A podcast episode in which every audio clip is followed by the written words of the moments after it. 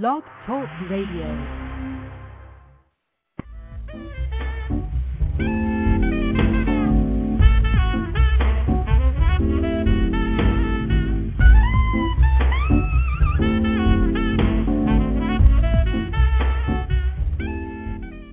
And now on Blog Talk Radio, you're listening to Wine Talk with Stu the Wine Guru.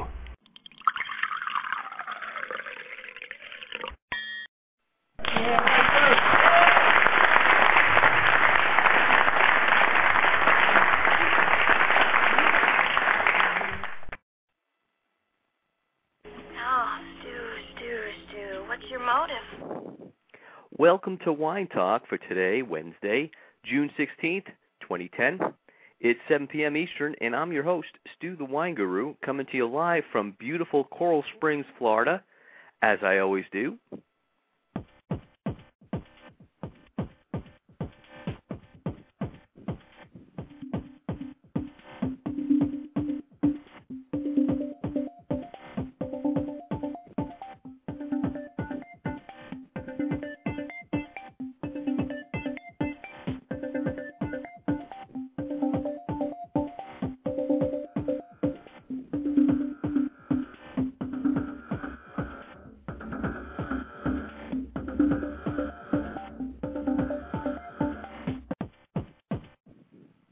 As you know, I'll take your calls anytime during the show at 1-646-381-4860 or email me your questions at info@stewthewineguru.com.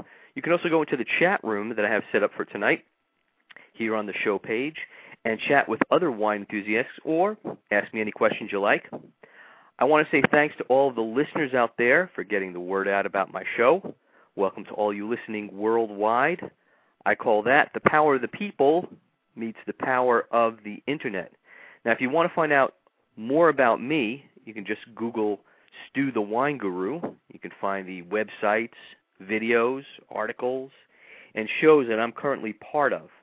Now, speaking of articles and reviews, I'm writing wine articles and reviews for Yahoo! And The Examiner, so look for those as well. I've also made a Wine 101 video series. It's viral on the web. You can check it out. And it can be viewed on both YouTube, my website, which is www.stewthewineguru.com, or just about anywhere. If you Google Stu the Wine Guru, you'll be able to find where the videos are. At the moment, I have 4 videos, of which I'll be adding more into the series, coming from different regions of the world and the wines that they produce. Upcoming will be probably Chianti is the next one I think I'll be looking at. I'm also going to be doing on some Israeli wines, which is very unique in the sense that you don't really see much on them on the web. And I'll also delve into other areas, Napa, more in Australia, South Africa, and so forth. So look for those when you get online. Tonight is going to be a bit different.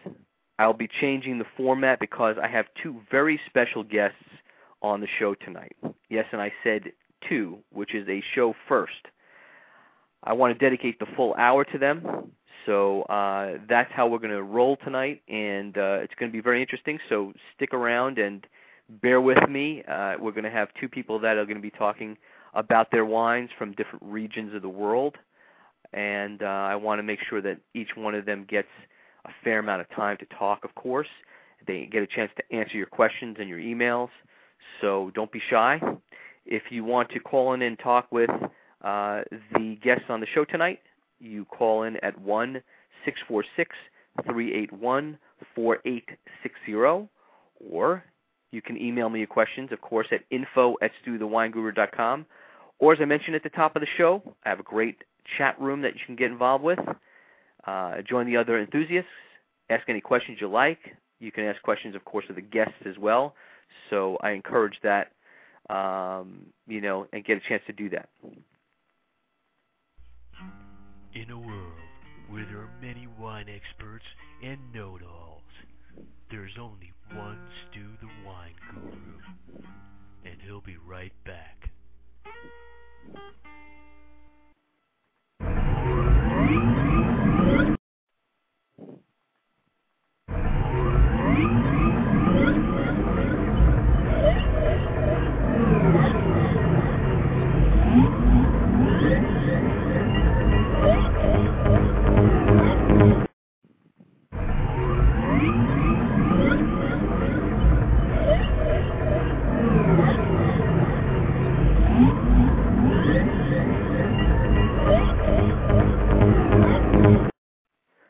I have the pleasure of knowing two great wine producers from two totally different regions of the world. First is a winemaker and entrepreneur from Chile. His name is Hernan Ovalle of Viña Chinigüe Wines.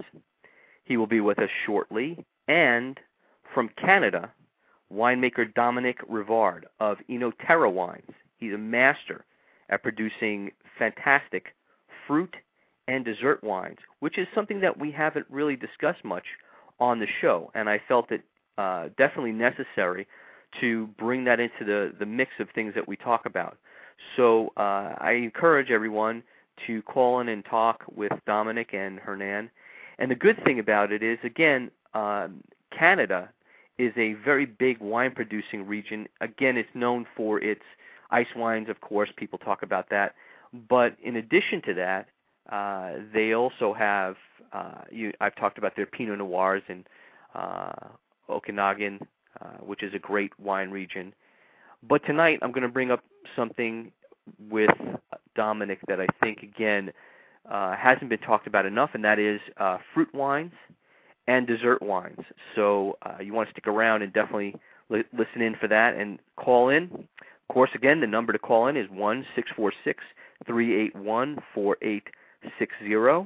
Or you can email at info@stewthewineguru.com. Or, again, if you're shy and you want to just get into the chat room, you can chat with everyone in the chat room, ask their questions there. Talk amongst yourselves, as they say, about wine and anything you want. And then, of course, ask questions of my guests. I just have an announcement I want to get into, so we'll discuss that coming up, and I'll get into that in a few moments. If you want to sponsor Stu on KFNX 1100 Talk Radio, call Francis Battaglia at 1-602-277-1100. All right, so first I wanted to talk about an announcement to make about an exciting turn of events. Thought about the idea of being on terrestrial radio and the benefits of you, the listener, being able to hear me on your car radio. Well, that will be happening soon. I will be on the same station in Arizona as Don Imus, Lou Dobbs, Dr. Laura, and Neil Burtz. It is KFNX 1100 AM Talk Radio. And yes, Wine Talk will now be beamed into your car radio in addition to being on your computer. It's a great station and millions of listeners, so this is a great opportunity for me. So I want you to stay tuned and tweet, Facebook, Tumble, Stumble, Ning, Jing. I tell you, I love those names of the social media networks, the network mediums. Use every social networking medium you know and get the word out. Also, very important, I would like all business owners who would like to offer sponsorship of the show on KFNX 1100 AM Talk Radio to get in touch with Francis Battaglia at KFNX. The email address is F, like in Francis, Battaglia, B as in boy, A-T-T-A-G-L-I-A, at 1100KFNX.com. That's Kitten, Frank, Neil, Xylophone.com. Or call him at 602-277-1100. I really appreciate all the support from my show. And KFNX is a great place for my show, and I look forward to Wine Talk being available now to so many more people. If you want to sponsor Stu on KFNX 1100 Talk Radio, call Francis Battaglia at 1-602-277-1100. Now remember, if you have any questions, I have answers, so call me at 1-646-381-4860, or you can email me at info@stewthewineguru.com. I get a lot of questions. Interestingly enough, during the show, something that I've noticed is I get a lot of questions in addition to call-ins via email. I literally get flooded. And the cool thing is I really appreciate it, as I've mentioned before to everybody that has listened to the show and from people that are new to the show, is that if you're going to email me your question, what I ask you to do is, as if you were calling in, let me know where you're from in the world, so your city and state or your city and country, and then, of course, your question and your name. So that would be really important because it makes it easier. It also gives everyone an idea of who's listening and from where they're listening from. It's very enlightening for my listeners. It's also interesting for me to be able to talk to people all over the world, and I appreciate that support, and I appreciate you taking the time to email while you're listening. So I wanted to make sure that everybody was aware of that. Okay, so let me make sure ahead of time here that everyone listening knows Hernan and Dominic's websites and can go there for more information about both of them and their companies respectively. To learn more about Hernan and Viña Chinigüe wines, go to www.chinigüe, that's CHINIGUE.com. Now, it's going to be in Spanish, so for English, you want to click on the appropriate flag icon. And to learn more about Dominic and Oeno Terra Wines, go to http://www.oenowines.com. Okay, so without further ado or further wait, let's bring on my guests for the night, Hernan of Viña Chinigüe Wines and Dominic Rivard of Oeno Terra Wines. Let's bring them on here. One moment.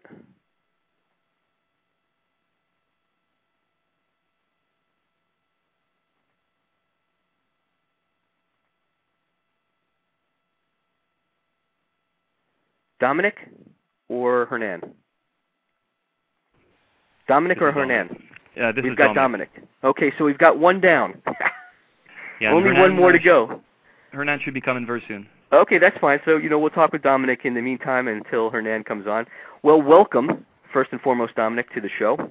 I had mentioned earlier, if you hadn't heard yet, I don't know if you were listening, but I gave everybody, of course, your website to check out, Oeno Terra Wines, and they can go there and learn more about you. I've got plenty of people in the in our chat room here listening in, so that will be interesting. And I also have what else? I've got a bunch of emails that should be coming through, so we'll take it as it comes here. And that's great. Yeah, so I wanted to. I guess I'll just start with you since I have you on the line, and when Hernan comes on, we'll go from there. And I'm keeping an eye on the chat room, so any questions that we get there, I will immediately let you know what they're asking and what they want to know. No, that's great. Well, anyway, it's really nice to for you to invite me to call in, and I'm pretty excited about the the next hour or half hour or so. As long as you want to be on the show. Fair enough. We have an hour time limit, but if you want to talk as much as you want during that time, that's what this show is all about. Well, sometimes us in the wine industry, we it's hard to shut us up actually. No, well, you know what? About is wine. So the beautiful part about that is that this is the forum for you. This is a great format because you can talk. I think I have Hernan here, so I'm going to get Hernan back on with us. Hold on one second. Okay. Hernan, you there? Yes, I'm here. Welcome, Hernan. Okay, so I was just explaining, I got Dominic on the line, we have you on the line, both of you, and I was explaining that prior to you coming on, Hernan, I had given everybody both your and Dominic's websites, respectively, so they can go and check out and get more information about you while they're listening in, which is something that they tend to do while we're talking during the show. That also prompts people to send emails or call in. And as I mentioned to Dominic, just to get you up to speed, we have a bunch of people in our chat room, which is nice. So I have mentioned to them as to who's coming on tonight and what and any questions that they have, of course, they can ask. And it should be fun. And you have the whole hour, so we're going to get down to it. Okay, so here's the logical questions, and since the logistics of this will be a little interesting, as I mentioned, this is a first for my show because I usually have a guest on at a time, but not a problem. What we'll do is I'm just going to ask kind of questions of both of you, kind of back and forth. It kind of gives people an idea of and it gives you both a chance to kind of chime in, as opposed to one waiting for the next chance to talk. You follow? Yep. Okay. Great. Okay, so Hernan, I'll start with you. So I want to know, as I've asked a lot of my guests that come on the show, so what got you into the wine business? What made you decide, you know what, I like wine, but I want to take it to the next step? And again, Dominic, that question will be for you as well, so you both can answer at any time you'd like. Okay, at least in my case, first of all, I would ask excuses for my few English. I'll try to do my best. Not a problem at all. Okay, but mainly in my case was the following. I came from a family farms. My family has been farmers for more than, 200 years in Chile. Mm-hmm. So I was just born in the farm, so I have a very, very straight relation with farming, first of all. Okay. I also work a lot in the fresh fruit business and love wines.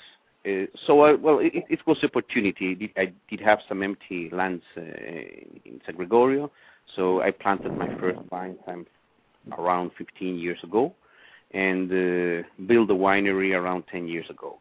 With our fresh production, we start slowly developing new products, but basically I think it's the love for the wine and maybe love for the landing and agriculture, and it's a family issue for many generations. Okay. And Dominic? Dominic is in the other line. He's going to answer you in a couple of minutes. Actually, right now. So myself, I got into the wine business, like many people in the industry, a real passion. I started making wine. I started making wine basically as a teenager, as a home amateur winemaker. I was absolutely passionate about it. I was very popular around the block, with my friends by being able to provide them, whatever I produced, and it was nice to see a smile on people's faces. That was kind of an instant gratification thing. Anyway, I was always passionate about it. I got into it. I studied to be a sommelier. I'm a certified sommelier. I started that. In my early 20s, was able to get certification for that, and then I got interested into the technical aspect of things. So I studied at Davis, UC Davis, into Enology, got that knowledge, got jobs in laboratories, and then eventually as a winemaker in the wine, at several wineries. I basically early on I fell into the dessert wine and fruit wine production. Very early on, and that's sort of been my specialty ever since. I've been doing this for about 15 to 16 years. So basically what I do is I do fruit wines, and I do ice wines, dessert wines, as well as liqueurs. And that happened quite early on in my career, and that's what I've perfected, and that's what I keep doing. Excellent. And we're going to delve into that, too, in a little bit. I want my listeners, I had mentioned to my listeners a little bit about what you were doing prior to you coming on, and, I haven't had the opportunity to discuss it much on the show. Ice wines, dessert wines, fruit wines. So this is really a great opportunity, and I thank you about that in advance. But I'll go back to Hernan here. Hernan, so what was it like starting your first vineyard? I mean, that's something that I go back to because I ask many of my guests that who, have been in the business for a while, and each one has a little bit of a different story and a different take on it, in picking out the land and so forth. So I'm going to let you tell us what was it like starting that first vineyard. Well, my story it's a little different than the normal one. Here I bought to help a friend. I bought a farm in Itata Valley. That's pretty south from Santiago. It's around 240 miles. South of Santiago, where I live, and where I do have the winery. And there was some raspberries plantation in that land. So I get suddenly, with the first harvest of raspberries, with almost 300 people just in the harvest, and I get absolutely crazy. So I decided to take away all those raspberries. This was not for me. And so I decided what to do in that land. We were just in the border of the river. We have a very light sand. We have almost stones at 50 centimeters of deep. Right. We did have a climate. We did have the irrigation. So I think what can I do in this land? So that's why, well, I started with the grapes. I think in the vine grapes, I was always excited to get inside this business. And, well, we make, first of all, we plant 1 hectare with all kind of different varieties. Cabernet, Merlot, Malbec, Shiraz, I don't know, Cabernet-Franc, Gewürztraminer, Sauvignon Blanc, Chardonnay, all type of varieties. How far back was this, Hernan? When did this actually start? That started around the year 93, something like that, 92, 93. We start with that. It was an uncommon place to plant vines, but, you know, this was just a microclimate, just in the border with big difference of temperature between day and night. I thought that it was a good place for this vine grapes. So, well, I take the risk and I planted this, was 1.5 hectares of these different varieties, and see how it looks after 2 or 3 years with their first production. Right. Nobody trusts me in this adventure.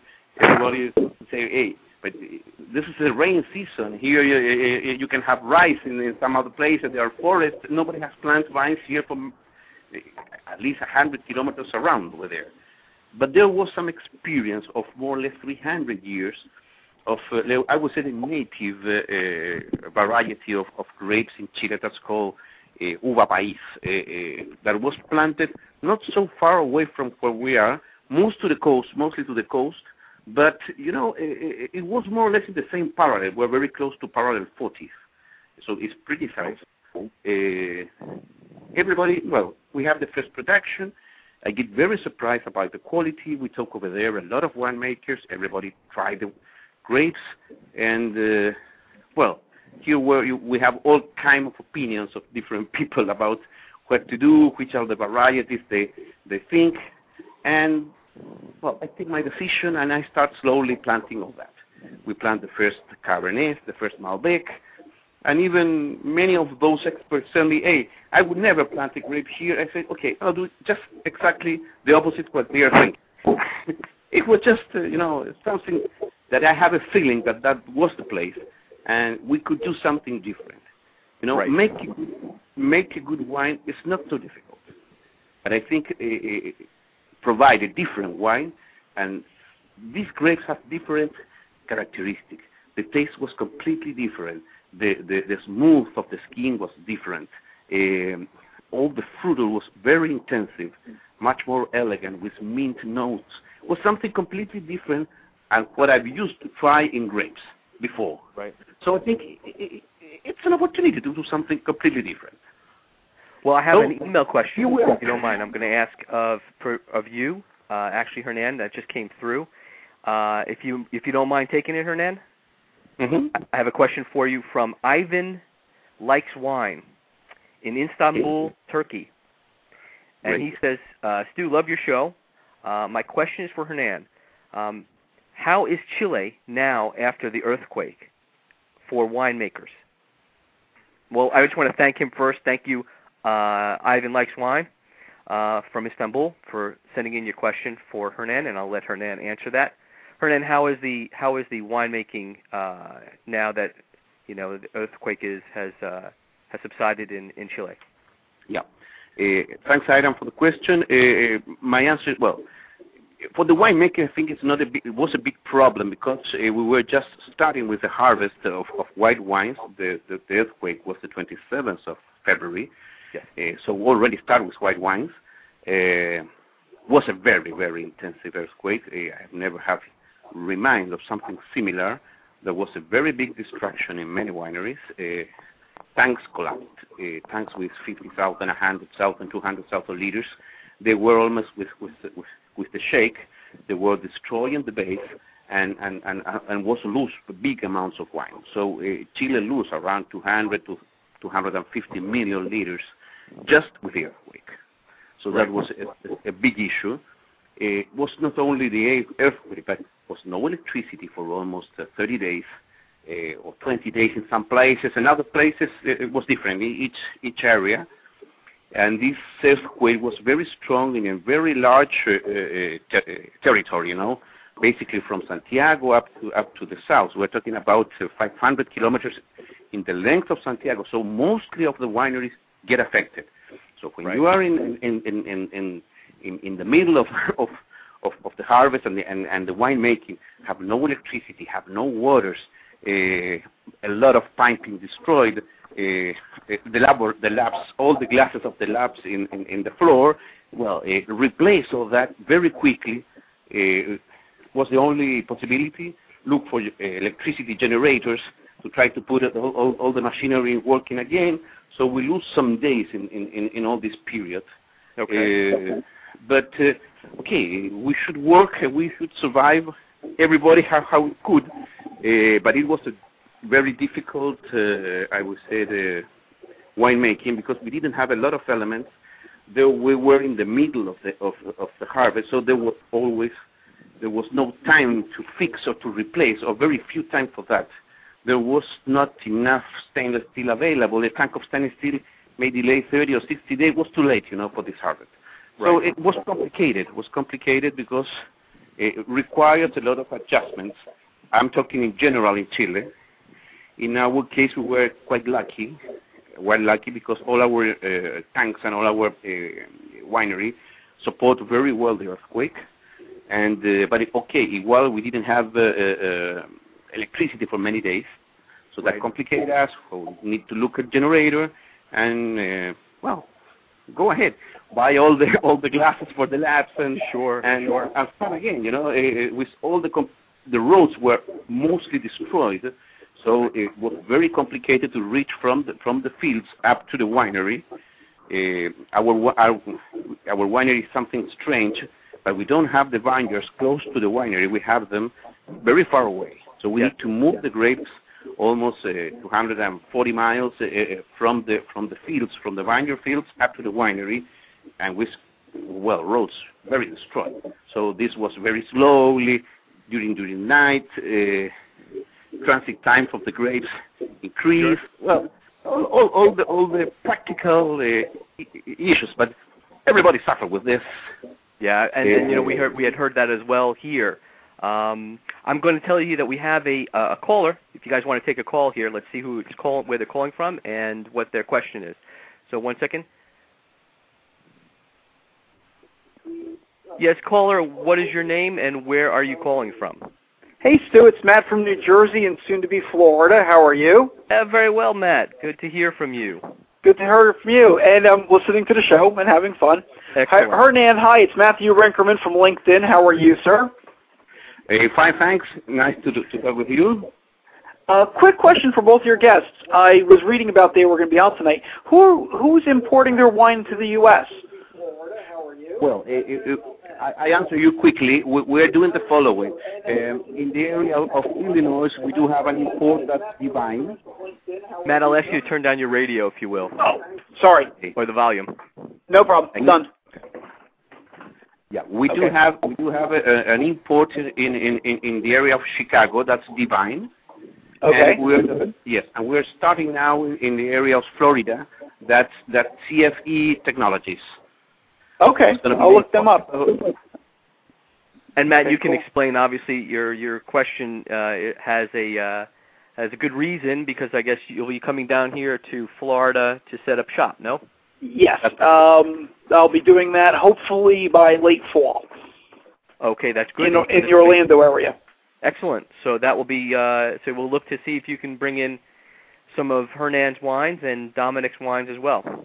Yes, please, especially nice dessert wines. Absolutely. Well, I appreciate you calling. Is there anything else that you wanted to ask either Hernan or Dominic? That was it. Okay, well, thank you, Matt, from New Jersey, soon to be Florida, and we'll talk with you soon. Thanks, as always, for calling in. No problem. Have a great night. Everybody have a good night. You as well, Matt. You too. Take care. Bye. I have an email question that's just come through, if you don't mind. Let's see. This is for Dominic. It says, it's from Grape Ape in Saratoga, New York. I love these names of people. You couldn't even make these up. Saratoga, New York. And he says, I'm moving to the Phoenix area and look forward to hearing you on KFNX. Thank you. It says, my question is for Dominic. Dominic, do you find dessert wines to be more difficult to produce than regular wines? Very good question. It basically any type of fruit wine or any wine for that matter can be equally as challenging for their own reasons. Dessert wines, there's many ways of making dessert wines.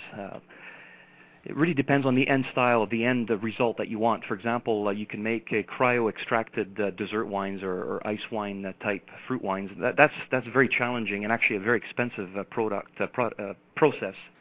And I guess you can consider that a bit more difficult. You got to really play around with acids quite a bit more in order to get a balanced end product. Normal off-dry type or dry fruit wine is made more or less like a standard grape wine, and you have less challenges perhaps than a dessert wine. But I think the biggest challenge in dessert wine making is to get that end balance, really balancing the acid versus the sweetness of the product. You need enough acid to be able to carry that sweetness, or you end up getting a cloying, oversweet, syrupy type product that really no one can drink a lot of. Right. So you want to make sure that dessert wine is, you can have more than an ounce or 2 ounces of it. You'd like to be able to have the proper, a glass or two or maybe even three and enjoy it, and sure, not end up, a sickly feeling that in your stomach. So getting that balance is important. And this brings me to another question. So Dominic, why did you choose dessert wines and fruit wines to make? I mean, you could have made many other things in Canada. I take it that was the time you were, in Canada at the time, correct? Well, I actually still am. I just moved back to Canada after 8 years in Asia. However, I make wine all over the world. I mean, but when you I'm saying when you first started making wine. You were saying earlier on. Yeah, I first started making wines. It was fruit wines. It was dessert wines. Were you in Canada at the time? I was in British Columbia in Western Canada. Okay, so you were in Canada. So that's what I was saying. So there I guess the thought is, okay, the cold weather would support that, or definitely, yes. Right. So was that the main motivating factor to say, okay, if I'm going to make wines, I might as well make this, or did you have thoughts of making other wines and say, try, but then say, okay, these I seem to make these better? What exactly? Why did you choose dessert wines? Why did I choose? It's also a very good question. Basically, if you look at Canada on the world wine map, really nobody really knows Canadian wines aside from the dessert wines. That's what outside of Canada I'm talking about. Basically, the dry wines made in Canada are all consumed locally, more or less. None of them are exported. So correct, nobody really knows about the dry Canadian wines. Now, I have been exporting a lot. So that's I export most of my production primarily to Asia. The Asian palate is a bit more of a sweet. They prefer sweeter wines. They have a sweet palate. Therefore, the demand for what I produced was sweeter wines to be able to meet the demand in Asia. So that's why I fell into that, and that's what I've made the most of because of my market. Okay. And I know you've written some books about your experiences. Do you want to tell us a little about that? I actually I have a published book on the subject of fruit winemaking as well as establishing fruit wineries. And that's available on your website, I take it? It's actually the best place to get it is www.fruitwineguide.com. Okay. Or anybody out there that really wants to know a bit more about fruit wines, I also have a fruit wine blog at wineplanet.ca. That's a real take that down, everyone listening, because it's good stuff, and you're learning from someone that is very knowledgeable. I didn't mean to interrupt. Over the years, basically, I've sort of developed into I'm sort of the authority, I guess you could say, on the subject of fruit wines and dessert wines, and that's just because that's what I make. That's what sort of differentiates me from the thousands of other winemakers who make excellent product, of course, but I've just differentiated myself as making dessert wines, fruit wines, something a little bit sweet, not sickly sweet, because there's a lot of bad, overly sweet fruit wines out there, and I try not to dwell into that realm of the wine world, so I'm trying to raise the bar and make better quality fruit wines, and so far, so good. Excellent. Now, I have a question for Hernan myself. Hernan, why don't you explain, you do a process called cold maceration with the wines, and maybe if you could give our listeners a little explanation on that and why you choose to work with that when preparing your grapes and making wine. Okay. In our winery, we did have First of all, very close, maybe in the same place, we have a cold storage facilities. We have a frozen plant that today is part of the winery. So we did have, first of all the facilities, cold storage, big cold storage to reception the grapes. And this was built for another purpose, but today is part of the winery. This was an opportunity. I've read a lot about this cold maceration. That is just instead of start crushing, you harvest the grape and instead of start crushing immediately, is we put all the grapes in this cold storage for 4 or 5 days at 5 degrees Celsius under zero. I'm not exact. I don't know the exact in Fahrenheit conversion, but it's not freeze, but it's just in the border because the grapes normally has 23, 24, 25 bricks. So sugar is never get freezed. So it conserves a very good temperature.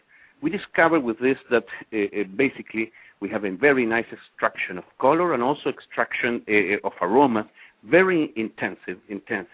And the fruit was absolutely marked and different than start with a normal crushing with a normal temperature grapes. So what we do is we store the grapes during 5 days before the crushing. So once it's already crushed, the temperature inside the tanks is around 0 degrees Celsius. So it's perfect. We left them there another 2 days more, already crushed. And afterwards, we rise up the temperature, and, well, we make the inoculation of the yeast, and we start all the process of fermentation. But the extraction and the strongest of the fruit flavors was a big change with a normal winemaking or with a cold maceration. Right. Okay. No, and you see, that's important. I mean, what I try to do here on the show is I like. In giving specific and learning different things about the process of making wine. You know, it's one thing when I have people on and guests on, they, you know, talk about the different aspects of tasting wine and discerning the different notes and the bouquet and so forth. But I want to give the end user, the enthusiast, take them into the process a little deeper so that they learn a little bit more. I learn, the listener learns, and it becomes a great experience. And you take something a little bit more away, knowing about the winemaker and the wine than you did before you ever even heard about the winemaker or the wine itself. So that's kind of why I asked the questions. And the other thing was, I know that you, if you want, I know that you handle a variety of different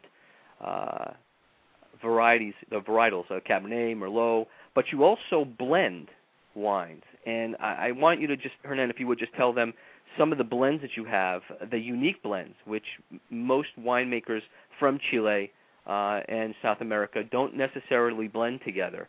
So if you just touch upon that a little bit, I think my listeners would find that very interesting. Okay. Generally here, all the wineries in Chile try to have just monovarietal wines, where, let's say 100% Cabernet, maybe 100% Merlot, and other varieties. Which is always not so true. Definitely, to label a wine as Cabernet Sauvignon, you need to have at least 80% of Cabernet Sauvignon. So still, you can a little bit play with just 20%. But right. Traditionally, the people try and the wineries try to have 100% Cabernet Sauvignon.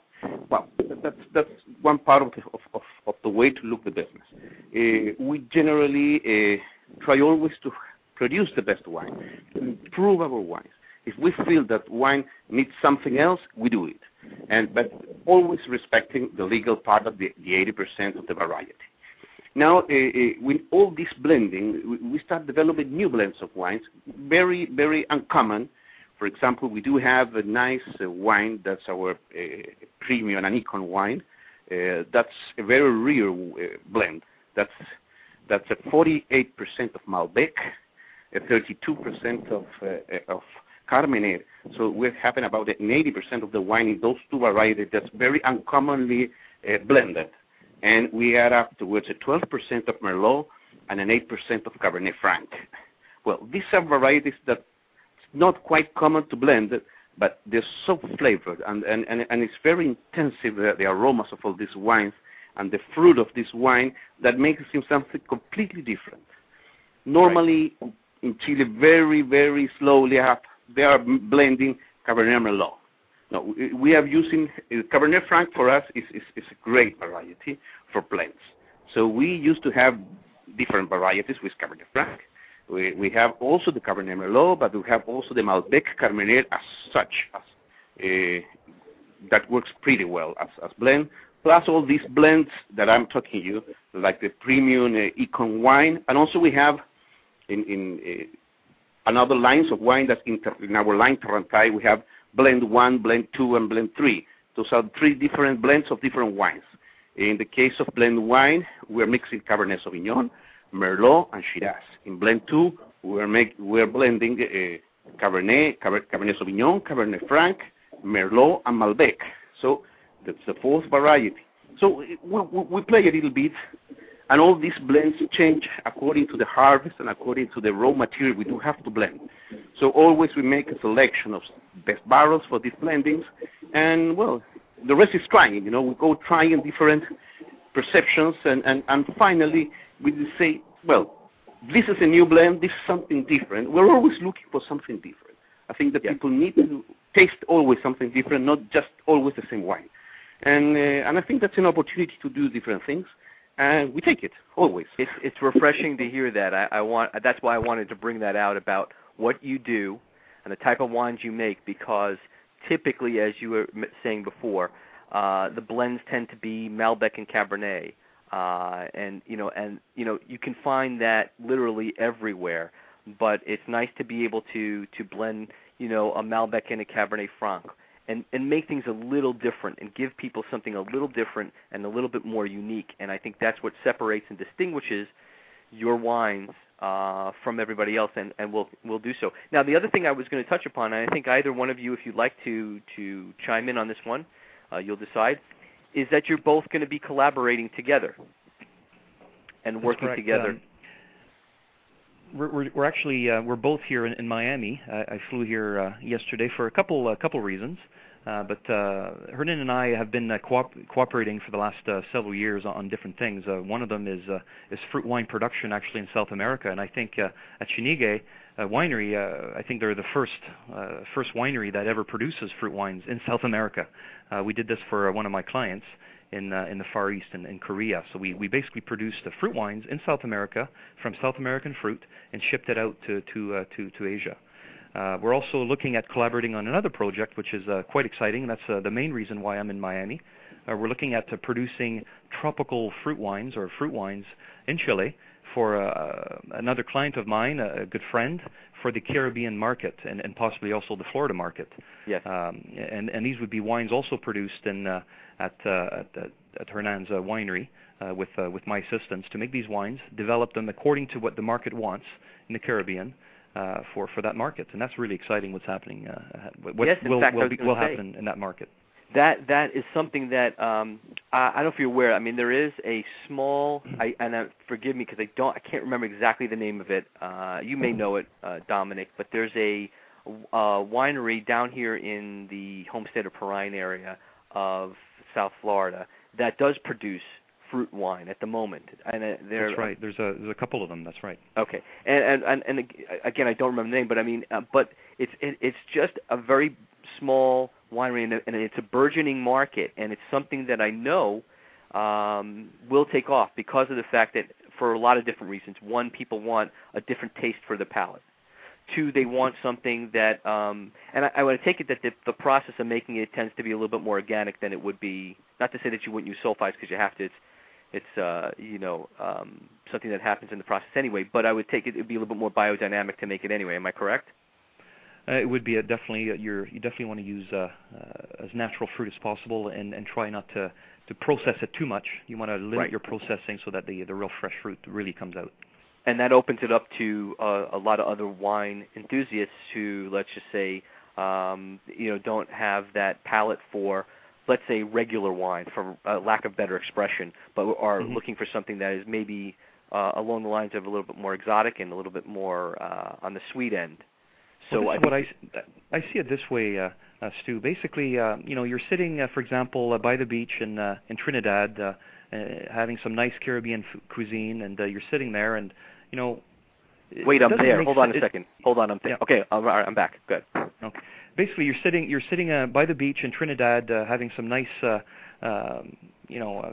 Caribbean cuisine, and you know, having a super tannic Cabernet Sauvignon does not make sense. It really doesn't. What you know to go with that cuisine and that ambiance, really what you should be drinking is something tropical that matches that cuisine and that ambiance. Maybe a really nice passion fruit wine or something that will actually match that food and that ambiance. I think you'll get a better experience.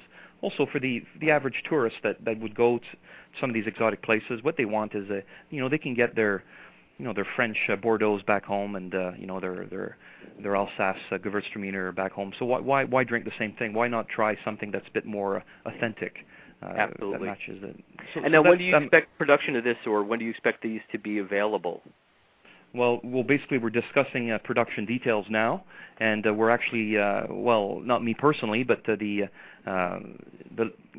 it's a lady that a good friend of mine. Her name is Celise Bell. She's setting up this company for distribution of these fruit wines in the Caribbean, actually many of the Caribbean countries. So right now we're discussing production. Hopefully, production will start right away, and there should definitely be wine available for the main tourist season this coming Christmas. That's fantastic, and that's a good time too, actually, to bring wines out. So, I guess and the question goes to Hernan. So, what types of wines attract you? What is it that you look for when you're looking to make wines, and what is it that you're looking for when you're looking to blend? First of all. I need to know which is the raw material I got this season, because every single harvest you have a different wine produce. Here you're always, this depends on the climate, depends on the rain, depends on many external factors. So you never have a harvest same as the year before. So once we got already, I would say the first winemaking process, and we finished the malolactic fermentation, well, we start tasting wines and see what's new this year. What can we do? Always looking for new blends and for new things, and which is the best we can offer this year. And so many years, from one year to the other, we can change these blends. But basically, with what we have in hand, we have in barrels already. When we're taking out the barrels, we make all the tastings. We make all the classification of barrels during all the aging process. We classify them in three sections, even in the same variety. So we use red point, green point, and yellow point. But I'm tasting the barrels almost each 2 weeks or 3 weeks, and the evolution of the wine inside the barrel can be drastically different, even using the same raw material and the same new barrel from the same barrel factory, for example, at Temtos, at Aranzo. But how these are handmadely toasted, you definitely have some difference, an important difference between one and another. So you know how it starts aging, but you never know how it will finish ending. So once it's finished, all the aging of the wines, we really know what we do have. And how we classify by variety in these three colors. That doesn't mean that one is best than the other. It's definitely they are different. They have different properties. They have different flavors. They have different characteristics. And with all these different things, we start playing. That's the issue. Right. That's the beauty of it, is that I say to my listeners and to and clients and customers and people that I've dealt with. Over the years, the beauty of wine is that you can, and I've said this to you before, you can never try or never taste the same two wines your whole life. You can go your whole life and never taste the same two wines, and the journey of trying different wines is what it's all about. I mean, that's what's really incredible about it. I get emails all the time, people who tell me, apropos to what you just mentioned about it being different from vintage to vintage, from year to year, from harvest to harvest, and then I've got people that have said to me, you had recommended a wine to me, for argument's sake, the one I always like to recommend, which seems to be a very popular one, is Franciscan, and they make one called Magnificat, which is a blend.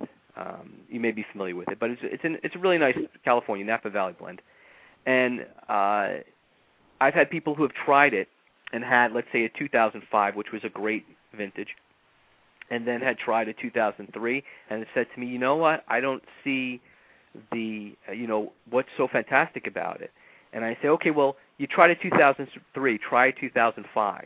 And then they do so, and then they see it. So, you know, there's that point of, you know, each time that you're making it, each time that you're blending it, it's completely different.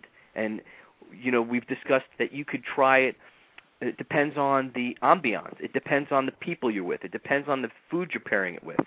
Everything counts, you know. So it's that's the wonderful aspect of enjoying wine and experiencing it. And I think it's what keeps people making it and what keeps people drinking it in the world. I'm just looking here to see some people in the chat room. And they're mentioning one of them, Felix, who listens to the show and is in the chat room all the time, has said that he's going to try that blend. He actually, at the moment, is listening with friends. He's eating and he's having some Cabernet at the same time while he's listening to us. And I told him that that's excellent, that he should enjoy both the food, the Cabernet, and the show all at once. So full sensory experience. There you go. You could not have said it better there, Dominic. Absolutely. You know, that's again, I go back to the beauty of it. You know, it's all a matter of where you are and what you're doing at the time. So I asked this of both Dominic and Hernan.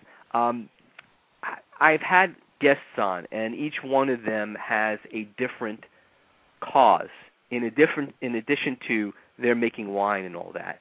Are there causes, charities, associations, anything that you want to mention that you think, you know, because I'm always about that. I'm about, you know, it's not just about the wine. It's about other things that you do outside of that and how you, you know, give. And I, you know, I'll make sure that I get that up on the site. If there's anything that you know, you want people to know, charities that you're involved with, organizations that you're involved with, causes that you feel passionate about, as passionate as you do about wine, by all means, please, you know, talk about it on here because, you know, people are listening and, you know, there's always that interest in what the winemaker does and how he feels about things outside of their wine producing. So Dominic and or Hernan, if you want to jump in on that and let everybody know, by all means. Okay. I think, first of all, everybody that carries charity things that do, I try to maintain them as a secret. You know, that's something, it's something between everybody and the rest. But I think people that make public all his charity issues, I think to believe that is some interest in mentioning all these things. I think everybody can be grateful of the thing that they have, and they can practice the charity in their way. Absolutely. Now, passion is another thing. We're going to jump to the other issue. The passion is another thing. In my case, I have a second passion, more than I always, and so big as the winemaking, that's the etiology. I've been involved in etiology since the 14 years old. I've been working in ruins. I've been working in restoration, in museums. I wrote a book also about etiology. Even our lines of wines, if you look at all the pictures and all the designs, are all the Chilean Asian painters in all the Tarantai line. Each variety has a different painter, and so that it's also a way to promote your culture and your roots. That's fantastic. I've been working in Chile since a long time. I make a lot of seminars of archaeology in the university. And, I've worked in Tiahuanaco in Bolivia. I've worked in Guatemala in the Maya ruins also for months. So it's something very exciting. Very exciting. That's outstanding. That is outstanding, Hernan. That's what I say. I always find it fascinating that, you know, a lot of the guests that I have on the show, when asked the question, what else are you passionate about? Because I find, you know, some are passionate about art, some are passionate about music, some are passionate about, you know, it's never the same. And, you know, I want people to know all the facets, if possible, of the winemaker and the vineyard owner and, you know, what they feel passionate about when they're not making wine. So that's great. I really, and if there's anything that you want people to know, or is any other website you want them to go to, or anything that you feel is, that they could find out more about that, let us know, and you can, tell us that website. And Dominic as well. Is there anything that anything outside of wine that you're passionate about, or anything that you want to let people know? In terms of charity and whatnot, I do tend to agree with Hernan. I've had the privilege of living in many parts of the world, in many different types of societies, and I've witnessed, along with my children, because they've always followed along with me, absolute wealth as well as absolute abject poverty in different countries. Yeah. So I was able to appreciate how the vast majority of the earth lives, and really see it firsthand. So anyway, I'm perhaps I'm in a better position than most to be able to assist. Not through an organization, but personally, assist some people that I feel are deserving of really a helping hand. Let's call it. Yeah. So anyway, that's my part of the charity. But I am passionate right now about sustainable living. I've recently moved back to Canada. I've bought a homestead. I'm planting fruits. I have chickens. I'm growing as much fruit as I can. I'm also generating my own energy as much as I can. So anyway, I'm passionate about that now, and that's a real focus of mine these days anyway. And I think it's a fun thing to do as well. So, and I was going to say, if there's any sites, of course, if you want to let my listeners know that you recommend to look at that has to do with that in regards to that type of, and am I wrong in calling it biodynamic farming or biodynamic living? Yes, definitely you could call it that, or sustainable agriculture, sustainable lifestyles, as much. Anyway, it's hard to be 100% self-sustainable, but it's a very good goal to have, to try step by step to get to that stage. It's good for the universe. Footprint. I mean, it's good for the world. It's also good for the individual. Yeah, absolutely. Well, I just want to make sure we have a couple minutes remaining here, and I wanted, if there's anything that anyone wanted to know, I'm going to go and give those websites and everything else out again, so everyone is aware of where they can find out more about both Dominic and Hernan. So to learn more about Hernan and Viña Chinigüe wines, go to www.chinigüe, it's CHINIGUE.com. And for English, click on the appropriate flag icon, which will lead you to the English version of that. To learn more about Dominic and Oeno Terra Wines, and before I'm going to give that out, but I also know that Dominic, there are other sites that you are part of. So if you want to give those out, you can do that as well. The very best website, sort of the best portal, let's call it, is wineplanet.ca. That's by far the best. Okay, excellent. So wineplanet.ca, as well as www.enowines.com. I want to thank both of you very much for coming on the show. I appreciate it, and I hope I navigated both of your time to your happiness and your the level that you feel good with. I know it's not anything. So with that, I will say thank you for both, and I appreciate that. And as always, if you have any questions about the show, you can email them to info@stewthewineguru.com. You can go to my website as well at www.stewthewineguru.com and click on the link for all my wine articles, videos, and to listen to archive wine talk shows. And as I always say, if it's time to pour the wine, it's time for Stew the Wine Guru. So drink up, good night, and good wine. And thank you, gentlemen. Thank you. Thank it was a pleasure. Thank you. Stew also. Good opportunity.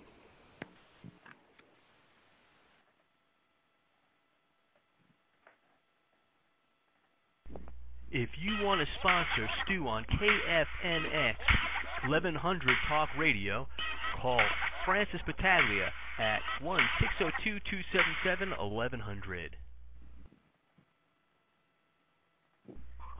You're listening to Stew the Wine Guru on blogtalkradio.com. I think you already knew that already, right? Yeah. Cheers! This is Wine Talk with Stew the Wine Guru.